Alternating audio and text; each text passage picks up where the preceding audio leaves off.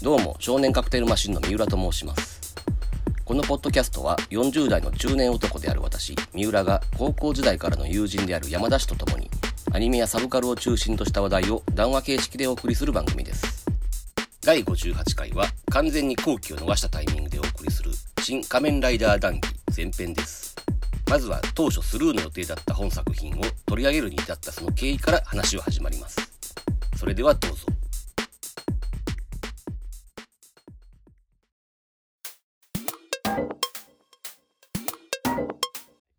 どうも少年カクテルマシンの三浦です。えー山田です。はい。今回はえーっとあれですね。新仮面ライダー会なんですがうん。多分でもこれあれやんな。多分配信される頃はさ時期的にさこんな映画あったなぐらいのさ今でももうすでにそうなんだよまあね今の段階でもそうやのにさ、うん、うん。だからまあ後陣を排してというかさ 多分もう今や誰も話題にもしてないみたいな状況になってると思うんだけど、うん。うん、でも逆に言うとそれぐらい時間が経ったからこそ言えることもあるというかね、うん。うん、まあちょっと経緯から話をしようか、うん。うん、これもともとさこのポッドキャスト自体がうん。あの作品は、まあ、なるべく積極的に取り上げていきたいと思ってたのは思ってたんだけどね。うん。うん。ただね、もうある程度はね、シン・ウルトラマン界で喋ったなっていう気持ちもあってさ。うん。で、多分同じ感想しか持たへんやろなっていう気がしててさ、うん見る前ね。うん。うん。だから正直言ってあれやんな。取り上げる気はなくてさ。うん。そもそもだってあれやもんね。お前はもう見る気もないって感じだったから。そんなに薄かったいやもう見ないって言ってたもん。あ、そう。うん、じゃあもういいかと思ってで、まあ、一応俺は見たことは見てんけどもうん。まあ大体正直言って予想通りやったっていうかまあ大体こんな感じやろなと思ってたのがそのまま来たって感じやったんでうん。そこで一回思考を閉じたのよね、うんう。ん、ただ問題はねやっぱりこれ皆さんそうであるようにさうん。多分に漏れずというか3月の下旬に放送されたあの NHK のドキュメントがあってたねうん。これで結構ざわざわしたやんかみんななうん。そこでまあちょっと思考を再開したというかね。うん。てか、悪い方向に加速したよね。まあどっちかといえばな。うん。すごいヒートアップしたよね。そうそうそうそう。うん。ただまあ、そうは言ってもさ、お前は見ないって言ったからもう、それは一人で悶々としててんけど、う。うんん、なんかお前が見たって言うからさ、うん。うん、じゃあやろうかって話になって、あのー、だから俺も予想してなかったね。ここまで国評ばっかり言うと思ってなかったから、うん、これはこれで見る気なかったけども、うん、逆にこの国評バイアスに引っ張られるんじゃないかと。うん、それをちょっと避けるために、あ、じゃあちょっと見とこうかと。うん、勇気になって劇場行ったの。言ったんな。うん、それもそうやし、あとね、テレビでやったやんか、冒頭30分のな、うん、うん、うん、雲王軍とこ。はい。そこだけ見る分には、まあ、悪さの全貌がそこまで見えないというか、え、ちょ待って、その雲具編は映画全体を見る前に見たの？そうよ。あ、そうなんや。うん、俺だから、あの実はドキュメンタリーもさ、知らなかったやることをあして、あ。ちょっとアンテナ低かったから、うんだからそっちはあれやな。4月の中旬ぐらいかな。再放送で見たってことやね。あ、そうそうそう。う。ん、あじゃあ雲具編を見た段階ではそこまでひどいとは思わんかったと、まあ、うん、ちょっと言い過ぎじゃねえかと、うん、世間はっていう。ぐらい確かに。おおむね雲具編は好評っちゃ好評やもんね。うん、でまあそっからいろんな意見を聞いたり見たりしたのよね。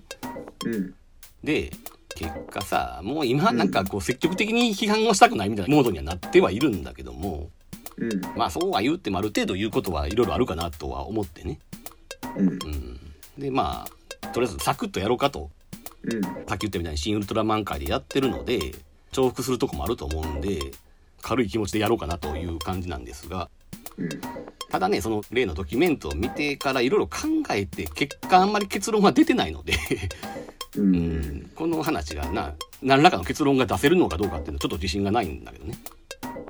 というかね、うん。ドキュメントで出てるのっておそらく氷山の一角やろ、もちろんね、うん、多分もっとねえげつない裏事情がなんかあるんじゃないかって気もするやしひょっとしたらもっといい瞬間もいっぱいあったかもしれないしなうんその番組的にはショッキングなシーンをつなぐやろうから、うんうん、そのバランスを取るためにか分からんけどさなんかうん公式で今 YouTube とかでさうんちょこちょこメイキングを流してんのよね。うん。で、そっちはなんかええらい和気あいあいとしたとこばっかし流してんのよ。なんか、火消しをしてるみたいに見えるって、公式が。そうそうそうそ 言っちゃ悪いけど。う。でもまあ、ああいう瞬間があったのもまあ嘘ではないんだろうしさ。う。うんん。どっちのベクトルにせよ、あれは氷山の一角なんやろなとは思うんだけどね。うん。はい。まあ、そういう前提で、うん。うん。ちょっとだから、今回に関してはね、どういうオチになるのか不安ではあるんだけどさ。うん。はい。そういう感じで始めようかと思います。はい。はい。ちなみに、えーっとね、もうほんまに前提として言うけど、うん。仮面ライダーという作品自体の関わりっていうのはあります？これまで。これ、ウルトラマンの回でも言ったよな。ある程度は言ったと思う。うん。そもそも、特撮とはあまり縁のない人生やったそうなんだよな。うん。これな、そうそう、ちょっと調べてんけど、その、ウルトラマンが俺らの子供の頃なかったって話をしたやん。うん。ちょうどが空白期間だったっていうな。で、仮面ライダーも、なんかあったのかなと思うねんけど、同じ時期にあんまりやってないのよね。うん。えーっと、だから、仮面ライダーストロンガーっていうのが75年にあって、うん。1975年にあって、その時2歳ぐらいからまあまだ見てないやん。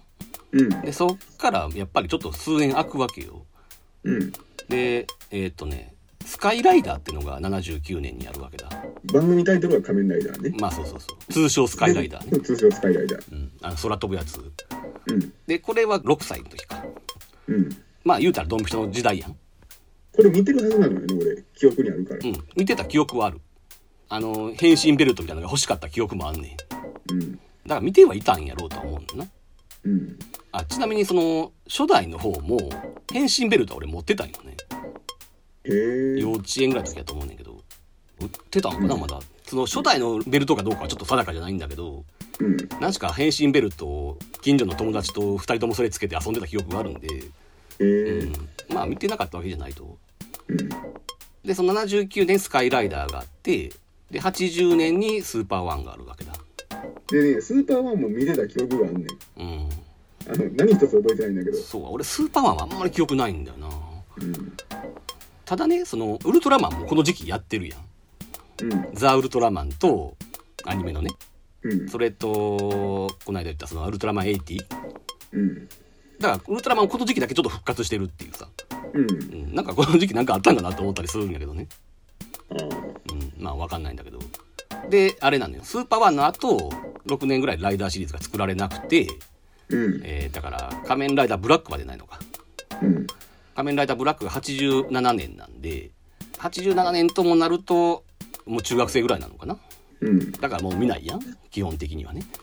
ところがですね、ん仮面ライダーブラックは俺本編は見てないんだけども、当時あの、バンダイの情報誌で B クラブという雑誌があって、ああ、あったね。で、俺 B クラブの読者やったから、んで、B クラブは頻繁に特集を組んでいたので、仮面ライダーブラックの。うん、だから、割とね、出てくるキャラクターとか、うん、うん。結構知ってんのよ。うん、うん、大筋とかね。うん、うん。うん。なんか盛り上がってた記憶は確かにあんのよな。あのね、人気は高かった。あの、ブラックを熱く語る人は結構多い。そうやね。今でもよく見かける。うんうんうん。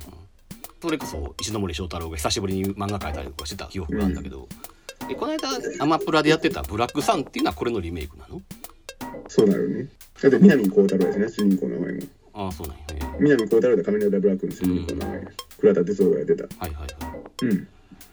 でもあれだよねこのブラックが盛り上がってた確かにそういう印象はあるんだけどうん。その割にはその次がクーガになるの？これどうすごく開くよ。ものすごい空いてるやん、まあ、10年以上空いてるやんなうん。うまあ、いろいろあるんですよ、事情ん、うんが。、そっかあ、でも OVA に移行したりするやんか。ああそういうことうん、OVA とは言わんか。あの、アニメーションじゃないから。なんて言うたらいいの？まあまあビデオシリーズになったりするわけだなうんだからちょっとアプローチを変えたそのリアルめのライダーやったりとかそういうのがマニア向けというかさこれまだタイトルが新仮面ライダーがややこしいあね。ー真実の真の、うん。うん、そういうのがポツポツ作られてた時期なんやな。でその唯一リアルタイムやったさっき言ったそのスカイライダーとかスーパーワンもうん。なんかマニア人気もあまりないっていうイメージなんやけど、うん。うん、評判もあんまり芳しくないっていうかさそうやね。ライダーオタからはあまり歓迎されてない印象っていう。なああんまりスカイライダーを熱く語ってるような人って見いひんやうん。だからそういうのが唯一のリアルタイムやからやっぱりねまあもともと素養がなかったんやろうとは思うけども思い入れが少なくて少なくとも俺はねお前はちょっとほら専門学校時代特撮好きの友達がおったから意識が変わったっぽいけどさだから話についていくためになんかもう教養っていうぐらいの気持ちで、映像はまだだから当時のはレンタルビデオ行ってもないしやな。必死に本とか読んで詰め込んだっていう知識を、うん。はいまあ、で俺はそういう機会すらなくて今に至るって感じやったんよね。うん。だからほんまにウルトラマン以上にそのデザインとかそういうのにしても全然こう思い入れがないというか、うん。うん、っていう感じですわ、うん。はい、だから庵野秀明が仮面ライダー好きなことはもちろん重々知ってるけどうん、それをリメイクされるって聞いて心ときめたりはしないっていう、でもさうん、庵野秀明って特定のライダーに熱い思いを込めてるところとか読んだことある？あのー、旧エヴァの時やったかな。初期のなんか本郷滝時代やと思うけどうん。はすごい好きやっていう話はしてた記憶があるし、うん。高校の時の自主映画みたいなんでやっぱ仮面ライダーみたいなのやってるやんか。後にほらあ中村ライダーとかいる。そうそう中村ライダーか。うんら大学の時にウルトラマン作ることは有名やけどうん。それより前に仮面ライダーをしてんだよな、うん。うん、だからまあ思い出はないわけじゃないんだろうとは思うんだ。うん。たださ今回のその新仮面ライダー周りの評論とか聞いててさうん。庵野秀明は一番好きなのはウルトラマンより仮面ライダーやって言い切る人が結構いるんやけど、あれ？そうなの？うん、そこまでじゃないんじゃないかなと俺は思ってんだけどな。ウルトラマンほどではないんじゃないかと思っててんけどね。うんただその仮面ライダーのそのな初期までがすごい評価してるっていう話をしてたのは記憶があるんだけどもうん。それ以降のライダーに全然興味ないのかっていうとそうでもないらしくてうん。ちゃんとその今の日朝とかも見てるわけでしょ？うん。あのほら庵野もよこの漫画によるとほらファイズとかもわざわざ変身ベルトとかあったりとかしてた。そういう漫画があったしさ、あのーシン・ゴジラに出てくる関東科学工業っていうさうん、うん注入剤作ってたとこうんうんね、あれの会社はファイズからの引用ですねあそうなんや。うん。じゃあファイズが特別好きやったってこともあるのかっていうのはあるんじゃないなうん。まあでも、うん他の平成ライダーに対するね、なんかコメントみたいなのは見たことないからね。まあ、ないけどでも見てるのは見てたらしいな。だから全般的に好きは好きなのねうん。ただまあ言うてもあの人はやっぱりノスタルジーの人なんでうん。やっぱ原体験であるライダー1号がやっぱり特別な思い出があるっていうのは想像ついてたからリメイクするって聞いた時も多分それをやるんやろうなっていうのはまあね、うん。うん、思ったけども。うん。はい。どうしようかな。まずじゃあファーストインプレッションの話をしようか。えっ、と新仮面ライダーのはい。うん。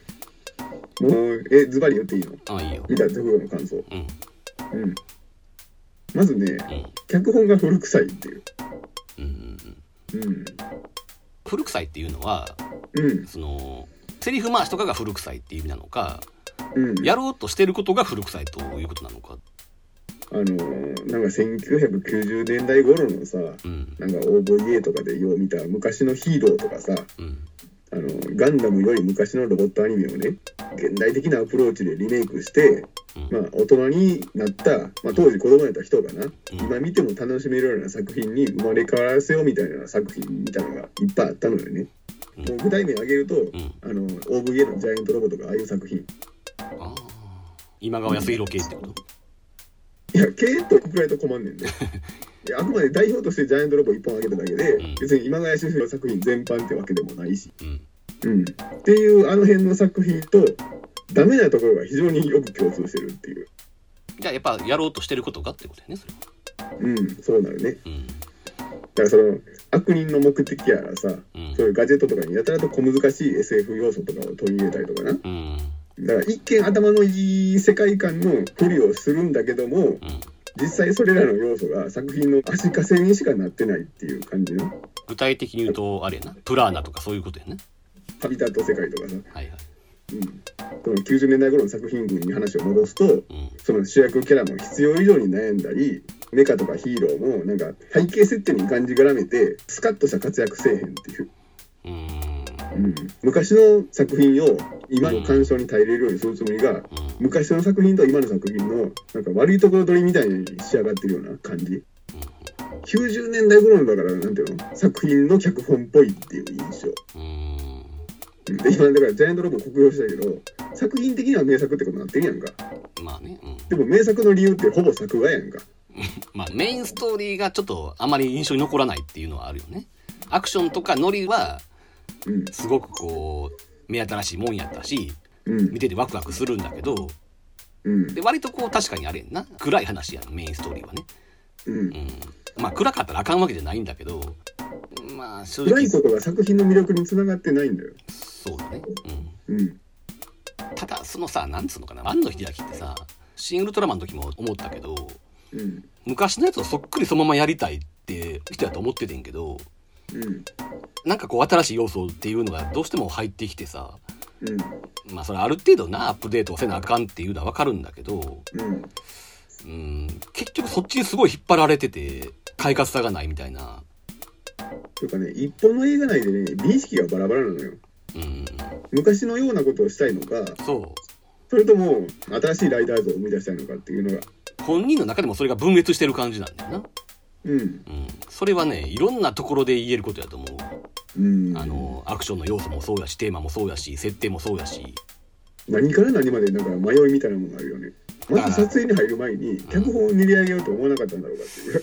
うん作ってる最中に予算の都合でとかで妥協せざるを得なかったのか。まあまあそれもあるやろうけどなもちろん、うんうん、とてもじゃないけど金かかってるようには見えへんからねうん。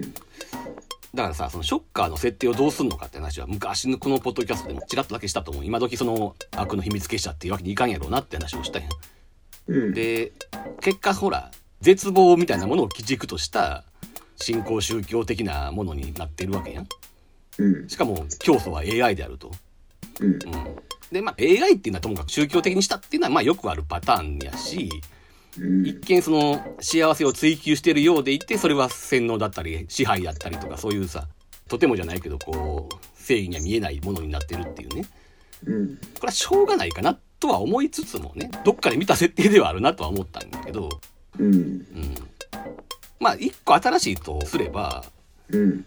ちょいちょい指摘されてることではあるけどうん。このショッカー同士のさそのオーグメントの人たちがうん。横のつながりはあるけども縦の構造がない組織っていうさうん。つまりボスキャラっていうのはいないわけやんかうん。ボスはだって AI だから、う。うんん、あとは好き勝手に幸せを追求してる人たちっていうさうん。歪んだ幸せやけどっうん。ていうそこはちょっと新しいっちゃ新しいのかなっては思ったけどねうん。だからまあショッカーの設定自体にそこまで文句言う気はないんだけどねうん。でもまあ、だからといって魅力が見えてけえへんでしょ。まあな悪の魅力みたいなのが。だからその設定はともかく結局やってることとか行動自体はそこまで新しいもんではないしっていううん。まあその森山未来の件に関してはまた別かもしれんけどさうん。まあそれはまたちょっと口述するけどねうん。ちなみにさうん。お前も含めてやと思うねんけど「シン・ウルトラマン」ってさ割とオタクには評価高かったわけやんか。うん。俺は全然思わんかったけど。うん。そこの違いは何やと思う？なんで今回はみんなみんなとは言わんでそのもちろん褒めてる人もいるんだけど仮面ライダーもね、うん。ただまあおおむねなんか俺の印象では「シン・ウルトラマン」よりはだいぶ酷評のイメージなんだよね。あのー、シン・ウルトラマンってさ、なんだかんだいいとこいっぱいあったやんか。うーんそう。うん。いや、だって冒頭2分とかやっぱいいでしょ？そうなんすか？あれ？嘘あの、ウルトラ Q のつながりで。あああのアバンのとかよくなかった？ウルトラ Q のとこはな？うすごい掴まれたでしょあれ。んまあね。もうあの掴みはもう最高っていうレベルで、あそこでどんだけ上がったか知れない。まあでもあそこだけやけどな。いやでもあそこもそうやし、ん。あのメフィラス星人とかはさ、真ん中あたりにも。うんところが、でも今俺メフィラスって言ったけども、うん見返してんな。今回のポッドキャストの話の種にしようと思って、シン・ウルトラマン。はいはいんならね、うんメフィラスね、ちょっとね、そこまで魅力的に見えへんかったのよね。うんこれ、結局、新仮面ライダーにあんまし印象を持ってないっていうので、バイアスかかったというか、引っ張られちゃったせいかもしれんけども、うんあの口癖とかがすごくくどく感じんねん。私の好きな言葉ですっていうさ。あのほらそれと似たような口癖をさクモーグがするしさ、ああ、それが私の仕事ですやったっけ？なんか同じようなパターンで来るからそれも引っ張られたのかな？っていうのもあるかもな。うんでもあの、私の好きな言葉ですっていうのもさ、連発しすぎやねん。もちろんねえ、また言うの？ってぐらいな見返してたら、うん、うん、こんな短時間でっていう。つまりさ庵野秀明のキャラ設定っていうかさそのキャラクターを際立たせる手段がうん。基本口癖なんだよねうん。それこそあんたバカからそうなわけでさまあ、そういやそうか。うん。俺、あの、アニメでそこまでそうやったかなっていう印象やったけどそういえばあんたバカ、そうか。そうそう。まあアニメでされるとさ、そこまで気にならんと言えばならんねんけど、うん。まあ基本的にそうやん。私は用意周到なのとかそういうのもそうやけどさ。うん。何かしらみんなこう口癖みたいなのがあってさ。実写はねもう特にそれがね。うん。だからなんだろうね正直俺今やから言うけどメフィラス星人ってすごく当時評判高かったけどさ、うん。このポッドキャストでも言ったけどさその話。うん。うん、俺みんなが言うほどそんなんいいかなっていう気持ちはあったんだよね。あの時はちょっとあんまり言えない空気やったから言わんかったけど。えだーからまあ後出しじゃんけんみたいになるからね。あんまり言いたくないけどさ。俺メフィラスのフィギュア出たら買おうかなっていうぐらいには好うん。きやったけど。そうか結局出なかったけどな、ん。あのメフィラス星人の方は出たけど山本浩二をベースにしたフィギュアはいまだに出てない。か まあただの山本浩二やからな。らいやでもただの山本浩二やからいいんやんか。まあそうやけどなんかいろいろ許可とか大変やろそれ。もういろんなものと絡ませてたら面白いと思うねあれ。うん同じスケールのフィギュアと、うん。だから俺はねその「新ウルトラマン」の時も散々言ったけども、うん。基本的に俳優を撮ってるシーンはほぼ全てダメだったのよね。うん。うん、かといって CG のシーンが良かったわけでもないので俺は「新ウルトラマン」もダメやったしそういう意味じゃ今回の「仮面ライダー」もさほど印象は変わらんというかうん。難しいとこやねんけどウルトラマンは樋口真嗣が監督なので会話とかのシーンがこう演出入ってるやん。うん。芝居させてるわけよ。うん。で仮面ライダーはやっぱり芝居させてないわけ基本的にね。まあいわゆるその棒読みみたいな感じでやらしてて。うん。それぞれに問題があると思うねそれが。あの芝居させてるのはさせてる方でそれはそれで恥ずかしい感じに見えるしうん。棒読みはそれはそれでどうなのって感じになるやんどうしたってな。だかうん。ら結果的にどっちもなんか好きじゃないっていうね。ただ個人的な好みで言うとまだ俺仮面ライダーがマシやったってイメージなんだけどねあそうそこまで実は、うん、恥ずかしさはないやん棒読みってさ。ちょっと見ててイライラはするけど。うわやめてっていう感じにならへんから。俺はねまだせんとやめてる方がマシやなまあそこはね。薄味よりは、うん。あの好みじゃない味でも濃い方がいいみたいな。ああそうかそうか。そういう感じかね。あくまで仮説なんだけどシン・ウルトラマンの時にそんなに評判が悪くなかったっていうのは、うん。そういう印象の人が多かったのかもしんないなと思っててさうん。つまり普段アニメとか見てる人が多いと思うからうん。ちょっとこうオーバーな芝居の掛け合いとかは慣れてるっていうのもあるやろうしうん。逆にほら邦画にありがちなな。うん。まあ分かりやすく言うとあのたけし映画とかにありがちなさああいうなんか無表情で無感情な芝居みたいなものの方が慣れてないやろうから、うん。うん、だからこっちの方が生理感覚として嫌なんかもしれへんけどさ。うん。アニメで言うと押井守みたいなさ、うん。まあ、ある時期からの押井守ねその降格以降というか。うん。はやっぱりそういう演技をさせるやんか、うん。まあ、もちろんあれは一応サイボーグだからみたいな理由はあるにせよさ、うん。うん、ああいうのがあんまり好きじゃないんやろなって思うわけ。うん。それは非オタクの人もそうだと思うんだけどね。うん。基本的に無表情よりは感情がこもってるものの方が好感を持つと。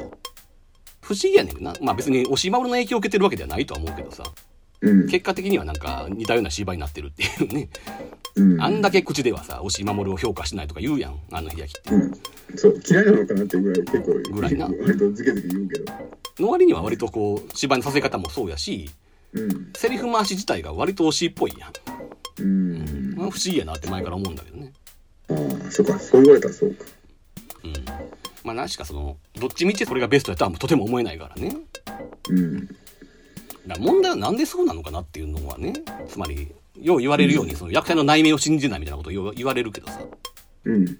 俺もそう思っててんけどあのドキュメントを見る限りそうなのかなって気もちょっとしてきたんだけどな。ちょっとそこら辺がよくわからないさっきから言ってるそのいろいろ考えてんけど結論が出ないっていう点の一つやねんけど。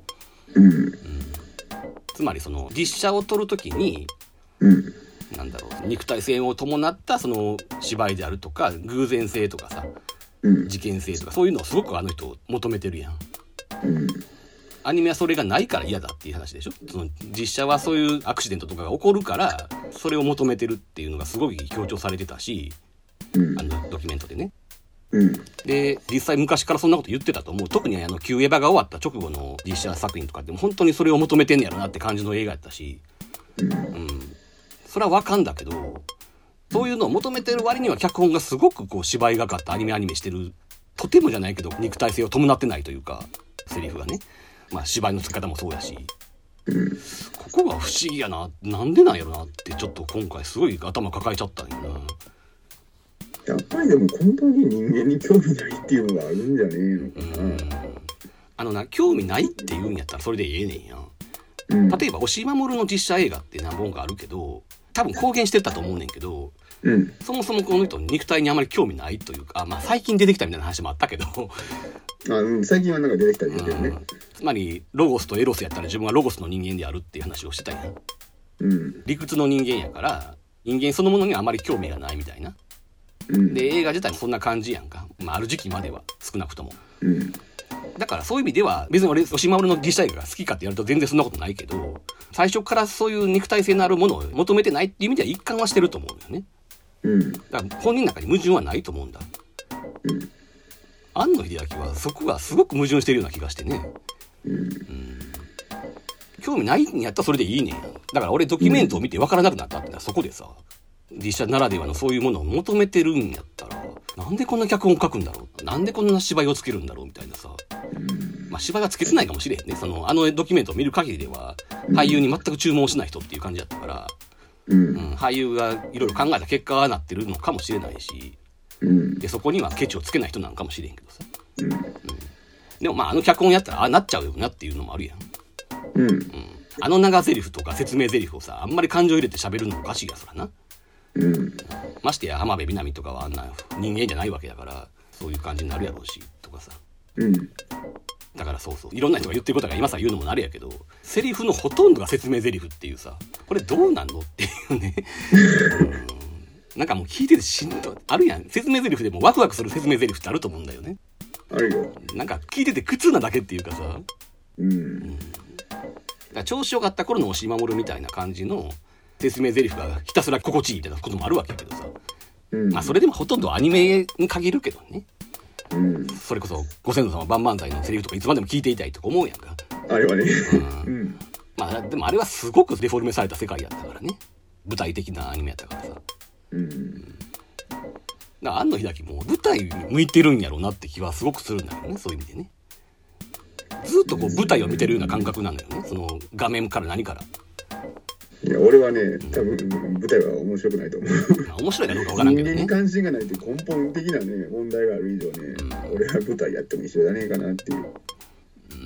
人間に興味ないのはな別にいいと思うね。いいと思うんだけどうん、この人のな実写まあアニメもそうなのかな、うん、テーマがさ基本的に人間を愛したいみたいな話が多いうん、人間を描こうとしてるテーマではあるわけだよね、うん、うん、だからおかしくなるのよ。結局なんか人間は不可解だが興味深いみたいなそういう話。そういうオチになっていくやん大体さ。うん、それは「シン・ウルトラマン」もそうやったし。うん、人間は面白いとか言うわけやんか。うん。でもなんか本心から言ってないでしょって感じだしね、それも。うん。面白いって言いながら。そうやな。うん、あのね、とにかく血肉がね、宿ってないというかね、キャラクターに。まずだから具体的に指摘するけども、うんコミュ障っていう設定役に立ってる？本郷武史の。うん。コミュ障の人が人間を信じれるようになっていく話にしたかったんじゃないの？だから最後は1号と2号が融合してさこれからは一緒だみたいな感じになるわけやしうん、まあその本郷武に限らんけどね。えー、と超大部なんかは特にそうやけど、うん、うん、ディスコミュニケーションなわけやんか、うん、まあ、はっきり言えば人類補完計画なわけやんかこれはもうね、あまりにも安易やから言いたかないけどまあ確かにそうなわけよ、まあそこに関しては俺別にな、欠点とは思わんのよ。うん、別にな、同じ作家が同じモチーフを繰り返すっていうのはさ、よくあることやんそうそうそうそう。うん。だって俺も何年時のファンやってるのって話やろ。うん。あの人も同じモチーフをこすり倒せんか。ら。そうやんな。うん、そうなのよ。だからあこれ人類補完計画やんとかさうん、あの緑川瑠璃子は綾波レイやんとかさそんなことはもうどうでもいいというか、うん。うん、もう分かってついてきてるやろっていう、ファンの方もっていう。そうそうそう。うん。問題はさそのハビタット世界にまずルックとして説得力がないっていうところやねんけどさ。なんなんこの画面はってさそのあのヘルメットの中もあれやな。ハビタット世界みたいなもんやと考えていいんだよね。であっこに浜辺美波がさなんか遺言みたいなの残したりとかしてるシーンとかさその女王に語りかけるシーンみたいなのとかさ。なんかこう説得力がないというかさうんあれ浜辺美波があんだけ可愛くなかったら見てられへんであのシーンって。この子の美貌で何度か見れる画面になってるけどみたいな、うん。でその肉体と魂を分けてしまうっていう話なわけやけどうん。つまりなぜ超王具が肉体を分けようとするのかっていうと肉体というものがあるから暴力とかが生まれるからとかそういう話やんか。だから魂だけなって融合するっていうさ。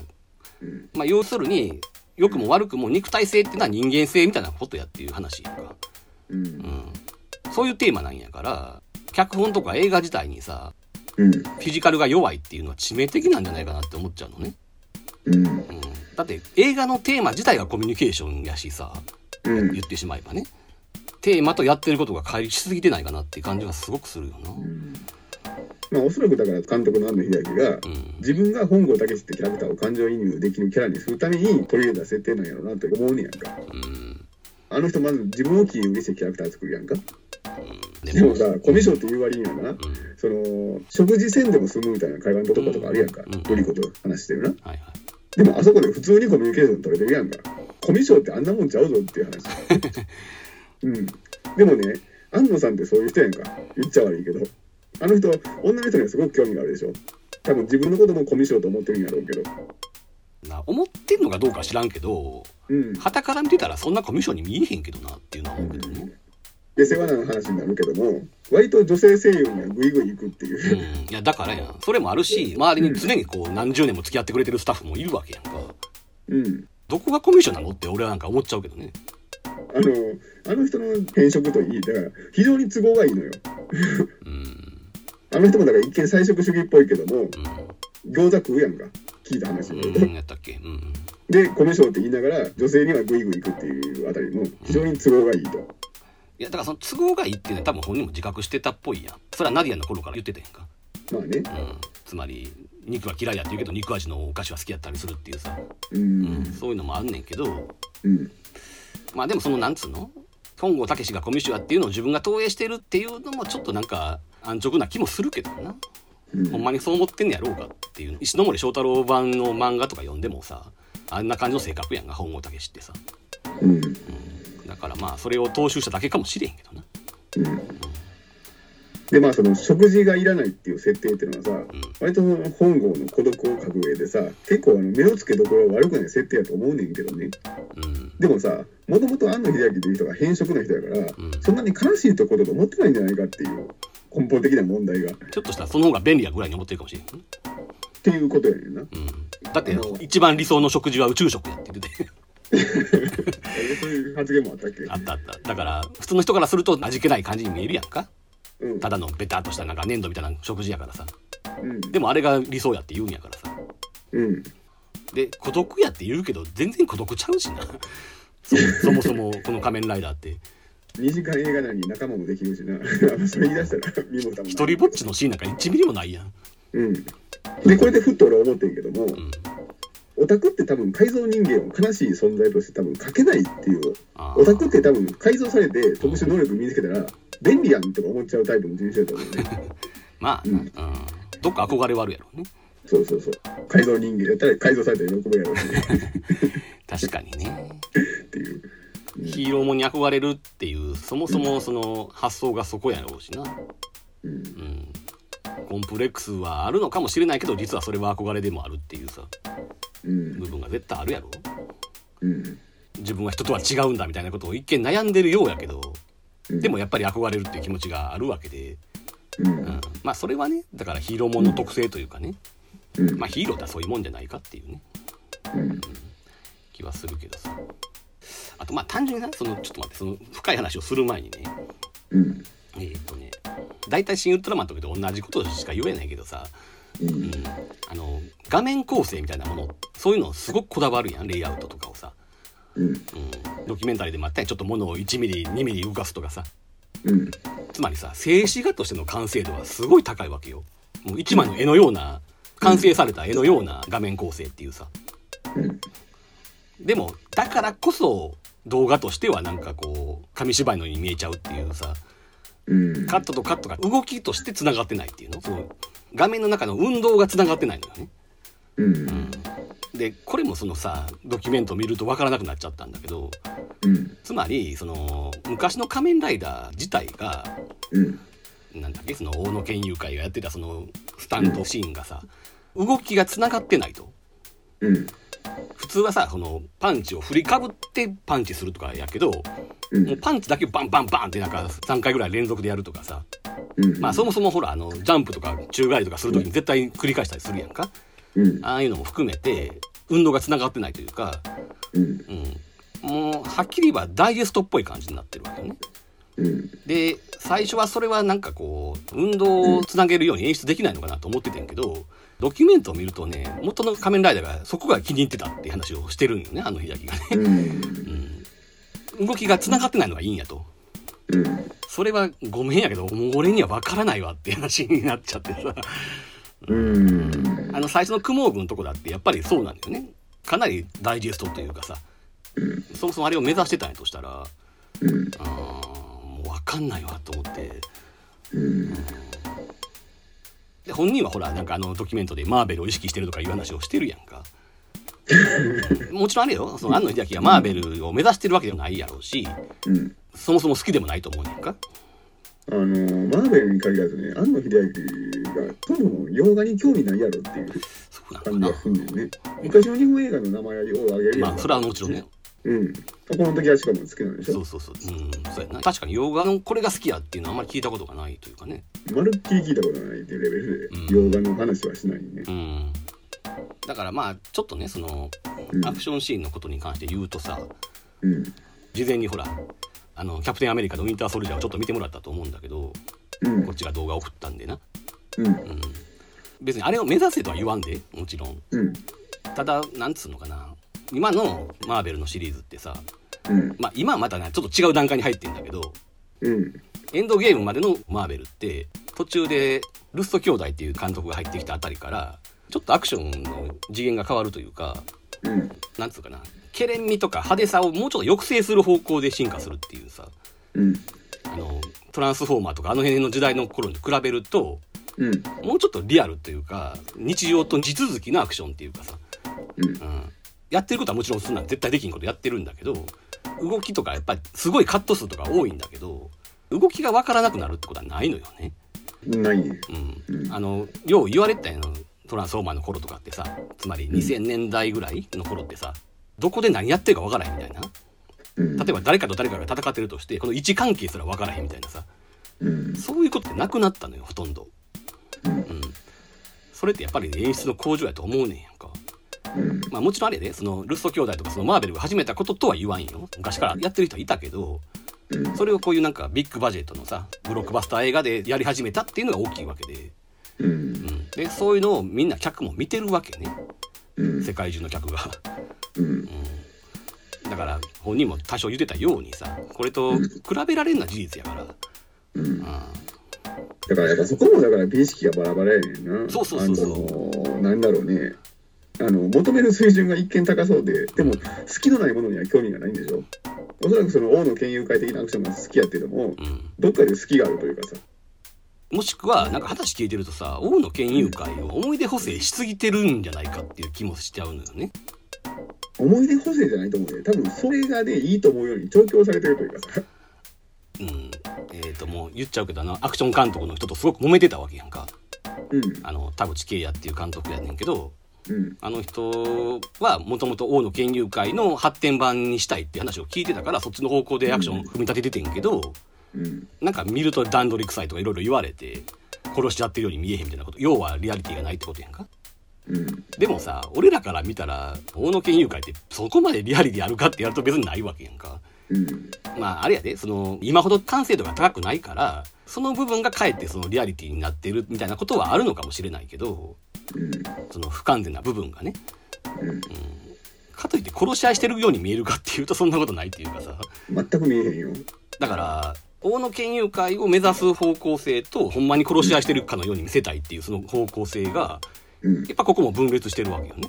そうそうだから美意識がバラバラっていうなそうそうそう。うんで、周りが振り回されてるっていうな。まあ本人自体がわからないっていうか模索してるんやろうけどさ。うんさっき言ったその静止画のようにアクションを取るから、うんつまり運動が描けてない以上さ、殺意も見えへんわけやんか。うんそこも分裂してると思うしね。うんあのねドキュメンタリーのメインになってるのがその田淵監督と安野秀明の祖母っていうかさ、安野秀明自身が固まってないのに周りのスタッフが振り回されてるっていう点やんか、うん。あれが気の毒やとうん。田淵監督もそうやし画面に映ってない下っ端の人たちはもっと混乱してるはずで、うん。うん、あのやり方はどうなんだっつってすごく批判されてるというか、なんやったらパワハラとか言われてるわけですねうん。でね俺思うねんけどうん。実写を撮る大きな理由の一つに想定外の事態になってほしいっていうさうん。そういう強烈な欲求みたいなのがさうんつまり多分やけど混乱から何かを生み出したいみたいなうん。のがあると思うのねうん。あのほら新エヴァのドキュメンタリーもあったやんか？プロフェッショナルかうん。あれを見た時も思ったけどうん。まあなかなか決まらへんやんうん。山下育人とか前田真宏とかがいろんなアイデア出してくるけど違うということだけは分かったみたいなことしか答えへんとかさうん。なかなかこう話まとまらんしまあ言うたら無茶ぶり無茶ぶりでさうん。かといってこうしたいみたいな要望を出さずにうん。ただ向こうが提示してきたものを否定していくみたいな、まあ、まあもちろんそこからちょっとずつね本人の中では正解が見つかっていってるんやろうけど、うん。うん、まあアニメってやっぱりなその時間があるしやり直しもできるし、うん。うんまあ、時間があるっていうのももちろんあんねんね安野秀明自身が社長やってるからできることなんねやろうけどさうん。その環境を自分で作ったことはやっぱり称賛に値するんやけど、まあ要はアニメの世界はさもう気心知れた天才があの人の周りにうようよおるわけやん。うん。だから安野秀明の無茶ぶりを打ち返してくれる人がいるっていうさうん。状況があってさうん。でさそうそうこの「仮面ライダー」のデザインワークスという本が出ててたねうん。あ、結構分厚いな。めっちゃ分厚いねこれびっくりするね、うん。このページ数でこの値段はちょっと驚きやねんけどうん。200ページぐらいあるからねで知っての通り、まあ、なかなかデザインが決まらんのようん。あの仮面ライダー自体のねうん。最初の方とか全然違う仮面ライダーのデザインなのねこういうすごいメカメカしかったり生物的やったりとかしてさ、でこれ見て思ってんけどさうん。この辺の人だってもう安野秀明と付き合い長いわけやんかうん。だから最終的に安野秀明が元の原点の仮面ライダーのデザインに落ち着くことはなんとなく分かってると思うんだよねうん。結局それがしたいんでしょっていうのは俺ですら思うんだもんだから、あのーこの方向性はなしよねってことを確認するための作業。つまりそこに行き着くためにはストレートにそっち行ったらあかんっていうかさうん。あえて遠回りして全然違うデザインを提示してあこれは違うやっぱりこれは違うっていう風に納得させてうん。最終的には原点に近い仮面ライダーに持っていくっていうさうん。長年の付き合いでそういうことが多分計算してやってるんやとまあ分からんけどねあくまで邪推やけど、うんうん、そういう風に見えるのようん。でこれはもう何十年の付き合いやからできるわけやんかうん。ちなみにこのあれやでデザインワークス買ったけど、うん。最初買うつもりなかったんやけどね正直言って、もう映画時代ピンとこなかったからさうん。でもともとほら「シン・ウルトラマン」のデザインワークスにはさ庵野秀明のロングインタビューがあったから、うんうん、それがあるなら欲しいなと思ってるけど結果なかったわけうん。ほんまにデザイン集なわけよねうん。じゃああんまり興味ないなと思ってんけどうん。もうな前田真宏の絵が良すぎてさ。これね買って本当に良かったと思ったのうん映画に全然興味はなくてももうな本当にただの画集としてすごいクオリティで、うん。まあ、特に俺がまあ前田真宏の絵が好きやっていうのもあるんだけどうん。いやもちろんあれやでその山下育人とか伊豆淵豊の絵もいいんだけどうん。もう特に前田真宏の絵がすごく良くて本当に買ってよかったと思ったんだけどね。うんいや、ゆずぶち豊といえばさ、うんあの人、仮面ライダーファーストやったっけ？うんうんあれにもデザイン提供してるやんか。うんらしいな。うんだから、一旦あの方向性を提示した後で、うんさらに仮面ライダーが一番最初のやつをリメイクせえって言われたらしんどいやろなっていう。あもう一旦自分それやったやんっていう。だからどんなデザイン提供してる？ゆずぶち豊の。ーだからちょっとガイバー的なあの、うん生物的な感じよね。うん。ただ一つのデザインを一人の人がやるんじゃなくてうん。多分いろんな人の合わせ技で結果になってると思うねんけどうん。あのおおむねさライダーは前田真宏でうん。でメカは山下育人でうん。サイクロン号とかベルトとかねうん。でオーグメントが伊豆淵豊っていうまあざっくり言ってそんな感じなのよねうん。でオーグメントって今回割とほらメカメカしい感じやったんや割と、うん。この映画の中ではモダンな感じの方向の担当っていうイメージなのよね、うん。そういう割り振りな気がしてだからあまりそこに引っ張られずに済んだんじゃないかなっていう気はするんだけどな。うん何の話からそうなってああだからそうそうそうアニメはだからなそういう天才たちが普通にいるしうん。気心も知れてるから結果的にはうまくいくっていうかさうん。もちろん混乱はいっぱいしてるんやと思うねんで。多分鶴巻和也とかあの辺は振り回されてるんやと思うんだけど、うん。うん、やっぱすごいわけよ。うん。前田真宏とかもやっぱりさ何度も言うけどさうん。この間ほらえっ、と庵野秀明店とか行った時もさうん。前田真宏の絵とかあったけどさうん。ただうまいだけじゃなくてうん。なんかもう概念すら絵にしちゃうみたいなさ。うん。本当に天才っていうかさ。うん。そういう人がまあいるわけよね。うん。あの「シン・ウルトラマン」もそうやったけど結果的になんかデザイン決めてんのはほとんど前田真宏って感じはするんだよね。うん。あなんでやろうなと思うな一時期だってあんまり仕事してなかったよ一緒に。あのナディアぐらいまでは割とべったりおってんけどうん前田真宏も自分で監督とかするんだったりするしさ。旧エヴァの時は使徒のデザインをちょっとしてたぐらいじゃない？うん。まあちょっと原画の手伝いぐらいはしてたかもしれんけどあのゴムロってアニメ会社があってうんうんうん。ぐらいの時期かな。多分その前後やと思うねんけどまあ割と独立してというかうん。一時期はすごく監督してたってイメージがあるやん。うん。それこそ青の6号とか年からね。うん。青の6号もゴムロや。うん。ヒューエヴァよりちょっと後かもしれんけどうんそれがななんかエヴァの歯ぐらいからはまたなんかな片腕みたいになってるいつの間にか9ぐらいからは監督になってるしうん。ね。すごいなんか相棒みたいになってるなと思ってね。うん。今度は解散したからじゃない？まあそうか、ううん。ん、でもすごい頼ってる感があるのよなあの秀明がな。うん。すごい信頼してるっていうかさ。うん。あのサダムと義行がだんだんいなくなっていくのと反比例してさ。うん。まあその話はいいかはい。だからそのアクションシーンの話やな。だからうん。うん。現場でそれ言われたら困るっていうのはもちろんあるけどあの全力で求められても困るよなっていう多分実写の人らはそうそうそうそう。そういうことなんでしょうん。ああいう意味であの左と仕事してるような人たちは 答えてくれる人たちだけども。しかもその俳優のスケジュールとかスタッフのスケジュールとかもあるわけだからうん。急にこの場で正解を出さなきゃいけないみたいな状態になるっていうのもさうん。それはきついやろうし、うん。うん、でも多分その混乱を狙ってる気もするのよね。いやでもそれは迷惑な話やな。迷惑もうすごく迷惑やと思うで。うん。ただそういう混乱からしかいいものは出てこないぐらい持ってる可能性もあるし昔からこの人はあれやんかどっかこう仕事してる中でうん。窮地に追い込まれたいぐらいの感じの なんかそういうマゾヒストな感じがあるやんなんか締め切りギリギリでもう間に合わへんみたいな時に生きてるって感じるとかいう話をしてたしさ。うん。なんかそういうのを求めてるのかもなと思ったりはするけどな。うんでそうそうそのアクションでほんまにな段取りでもないものを目指していったら例えばそのマーベルなんかはそのお金とかいろいろかかるわけやしうん。現実的には無理かもしれんけどうん。あの「ベイビー・ワルキューレ」って映画があってさうん。これは日本映画でえーっと、まあ、1作目は2021年かな、うん。うん。でまあ、パート2もあんねんけどこれのアクションとか見てもらったら分かると思うねんけどさうん。やっぱり本当に殺し合いしてるかのように見えるっていう意味で言うとうん。かなり世界でもトップクラスの映画やと俺は思っててさ。あの緊迫感すごかったね。すごかったよ。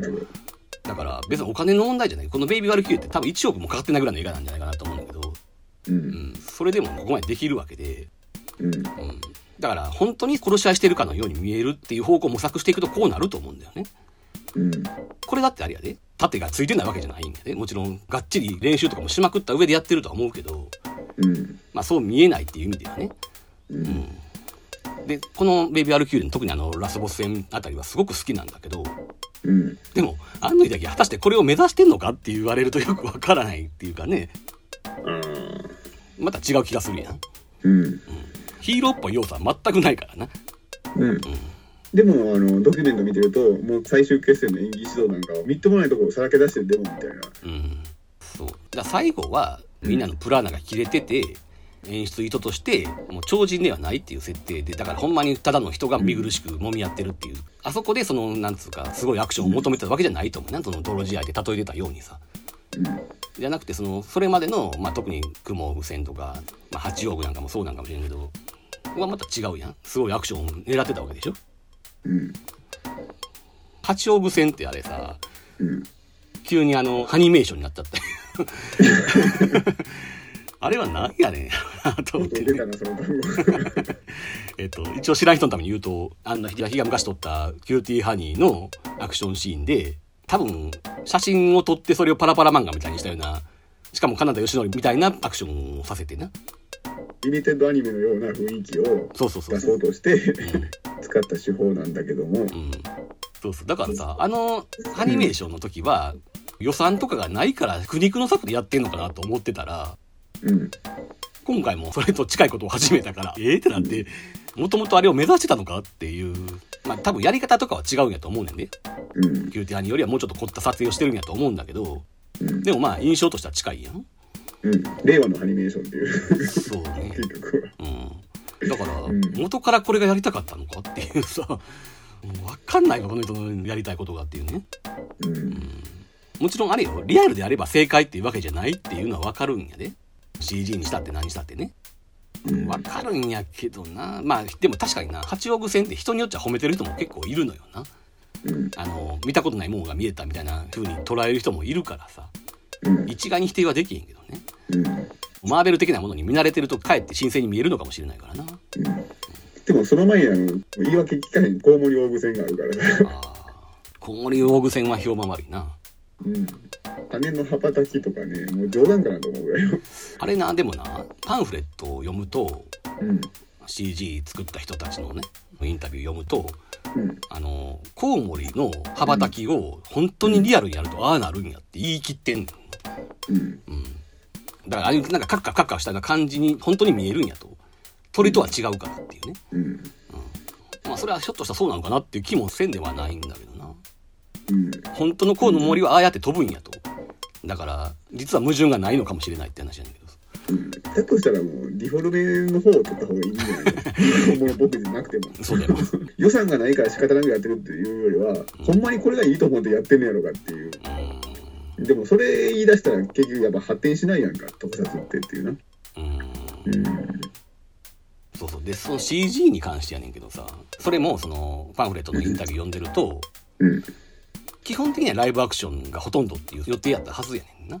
つまり CG はほぼ使う予定がなかったっていうかさ、うん。あくまでサポートレベルで。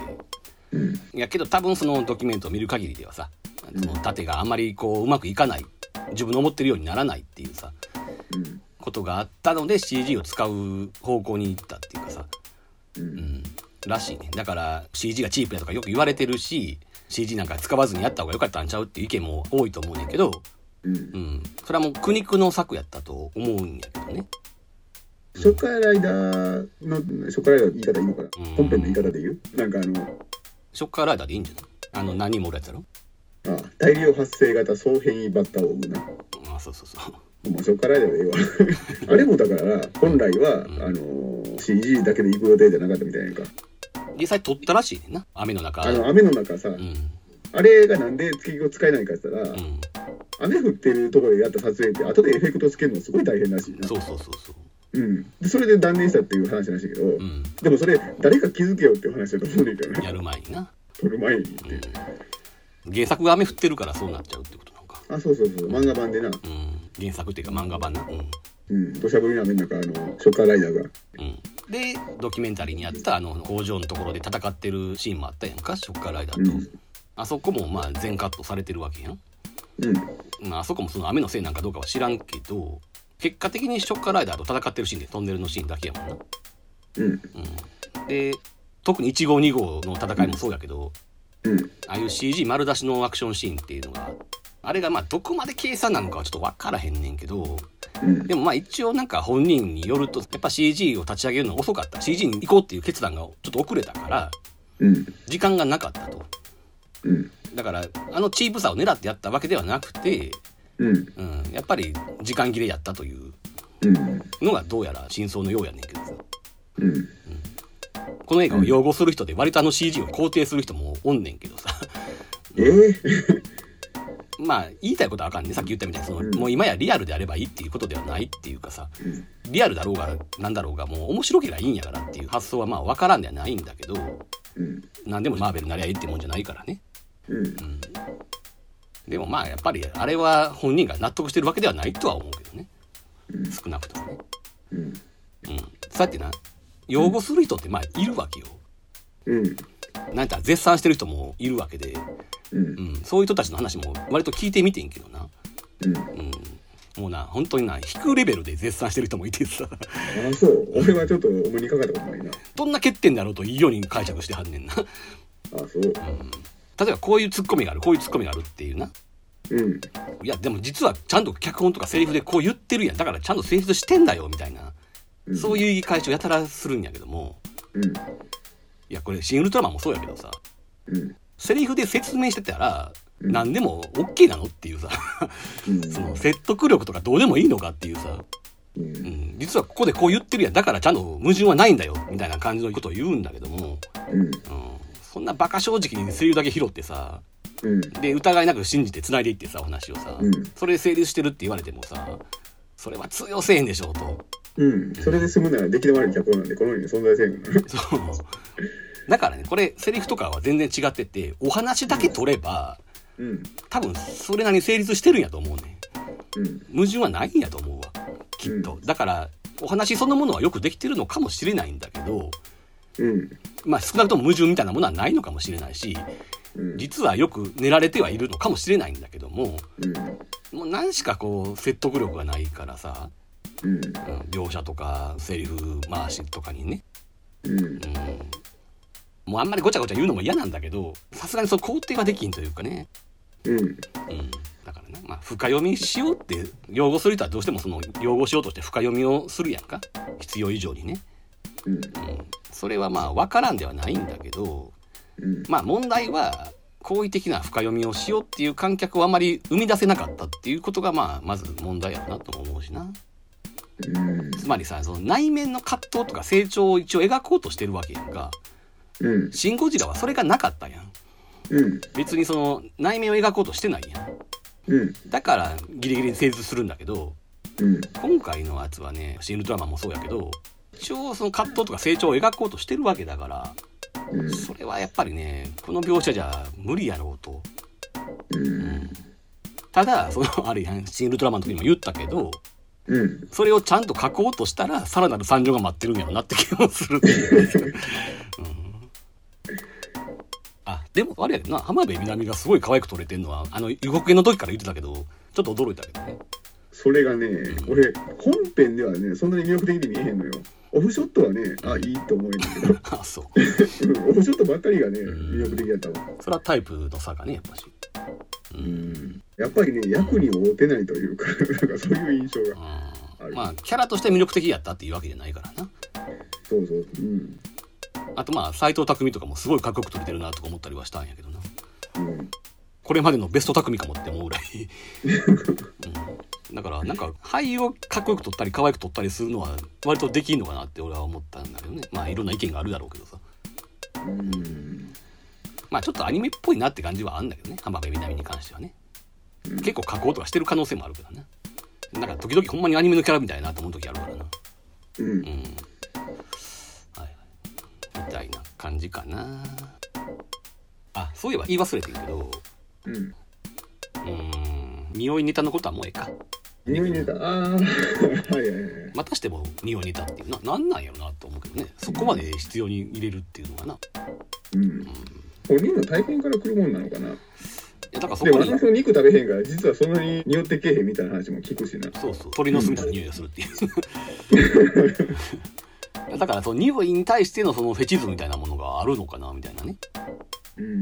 だってあの「シン・ウルトラマン」の時に言ったやん斎藤工が3日ぐらい風呂入ってないって言ってる長澤まさみの匂いを嗅ぐシーンがあってうん。映画ではそれギャグみたいな感じのシーンになってんねんけどもうん。あの庵野秀明のインタビューによるとそこは一応ラブシーンというかうんう。ん、そういうつもりやったって話やったんでつまり匂い嗅いだり嗅がれたりすることに関してフェチズムを感じてるのかなっていうねうん。つまりみんなさその「シン・ゴジラ」とうん。「えーシン・ウルトラマンと」で「新仮面ライダー」の匂いネタのシーンは言うねんけどもゴジラ何やったっけ「シン・ゴジラ」にもほらあの長谷川博己がさうん。えーとああ、そうかな。市川美香子にううんん。そろそろ匂ってきてるっていう。そうそうそうそうっていうシーンがあってさうん。ただ新エヴァにもあるやんこれも前に話したと思うけどシンジとマリは匂いの話ばっかしてんのよあの、新エヴァっていうか、歯ぐらいからあるのかな。あの、マリが初めてシンジに出会うシーンから、最初っから匂いの話してんねん。うん。LCL の匂いがするとか言ってさ。うん。で、最後の最後まで大人の匂いがどうとかさ。うん。もうあの二人は何しかもう出会うと匂いの話してるっていうね。うん。だから、決してその実写だけの話じゃなくて、アニメも含めてなんだけどね。うん。むしろエヴァが一番してるからさ、匂いの話を。うん。なんやろなって思ったりはするんだけどね。うん。一個だけ仮説があるのはさ、うん。つまりまあ、安野秀明、まあその肉は食わんとはいえさ、風呂入らんことで有名やったわけやんか。うん。で、安野もよこと結婚、まあ、結婚まで行く前かな付き合ってた頃、うんあの、監督不行き届きとこう読む限りでは、やっぱり風呂に入らせたと。うん。で、なんかもう髪の毛とかももうカチカチに固まってたらしいねんけど、そういうのもちゃんとさせて、うん。なんやったら服とかもなんか結構最近の安野秀明見てるといい服着てるやん。うん。多分その、あの、もよか着せてるんやと思うんだけどね。うん。うん。だから、やっぱ付き合い始めの頃に匂いの話は散々されたのかもしんないよね。うん。うん。まあそれが嬉しかったのか嫌やったのかはわかんないけどね。うん。そういう意味でも恋愛においてうん。匂いっていうのは重要なことなんやろなっていう。うん。まああくまでそんな全然確証はないけども。うん。だから基本的にあれなのよね。その匂いの話してるシーンって大体は男女が絡むシーンなんで、なんかそういうのもあるのかなって深読みしたりするんだけどね。まあ余談やけど、あの、ガンダムで、マチルダさんをさ、うん。あの、初登場させる回で、うん。星山さんが、あの、石鹸の匂いがするような女性を描きたいって言った時に、うん。富野周樹が、あの、星山さん、匂いなんてアニメで表現できるわけないんだって全否定してんけども、でも、あの、ナレーションでは、一つの香りを残し、マチルダは去っていったっていうセリフがあるっていう、ナレーションで。うん。うん。それがヒントになったのかなっていう。うん。なんかでもそういう健全な話じゃない気がするのよな、俺。あくまで 今ふっと思い出したから言うただけ。うん。ちょっと変態チックなものを感じるっていうね。そうそうそう。だからフェチズムの感じが。そうね。まあ何でもかんでもな、フェチズムで片付けるなって話やねんけどな。う。うんん。まあまあいいや。はい。でも、フェチの人じゃないかって気をすんねんやんか。そうかな。割とさ、そういうものを出していくのに、てらいがないやんか。うん。ガイナックスの頃が。うん。あの、ガイナックスの頃が思ってたのは、なんでこんな、この人たちは、うん女の、なんていうの、そういう直接的なうん。エロをするのに抵抗がないんだろうっていう。うん。まあな。父上でもそうやしね。うん。うん。まあでもそれはアニメ界全体がそうじゃないの？当時は。でもね、あれに拍車をかけたのはガイナックスって感じがするね。まあね、進化させたのはそうかもしれんけどな。うん。いや、それまでさ、割と、あの、がっかり乳首って言葉があるやんか。お前の口から以外聞いたことないけどね。あれ？まあ、お前の口からはよく聞くよ、確かに。うん。がっかり乳首やったんだから、アニメで出てくる乳首っていうのはな、はい。ちょっと色乗ってるだけみたいな。うん。それが、ガイナックスがいろいろ始めてから、がっかり乳首ではなくなったっていう。えちょっと待って、そのがっかり乳首と、その逆はなんていうの？逆の言葉は知らんよ。その、合格ラインの乳首の差は何なの？あの、なんか光が入ってるとかそういうこと？光があったり、先割れをちょっと変えてるとか。でもあれか、乳輪のボコボコまで書いてたらちょっと嫌と思う。こんなの言うとくどいな。それはくどいって言われる。でも、イラストで表現すると思うけどな、それ。何が重要なんね先はあれだけへやっぱ先割れかな。あそうなんやポイントででかいんじゃん。えそこが重要なんですね。うん。先割れ書いてるのに、がっかり乳首って言われてる俺は見たことがない。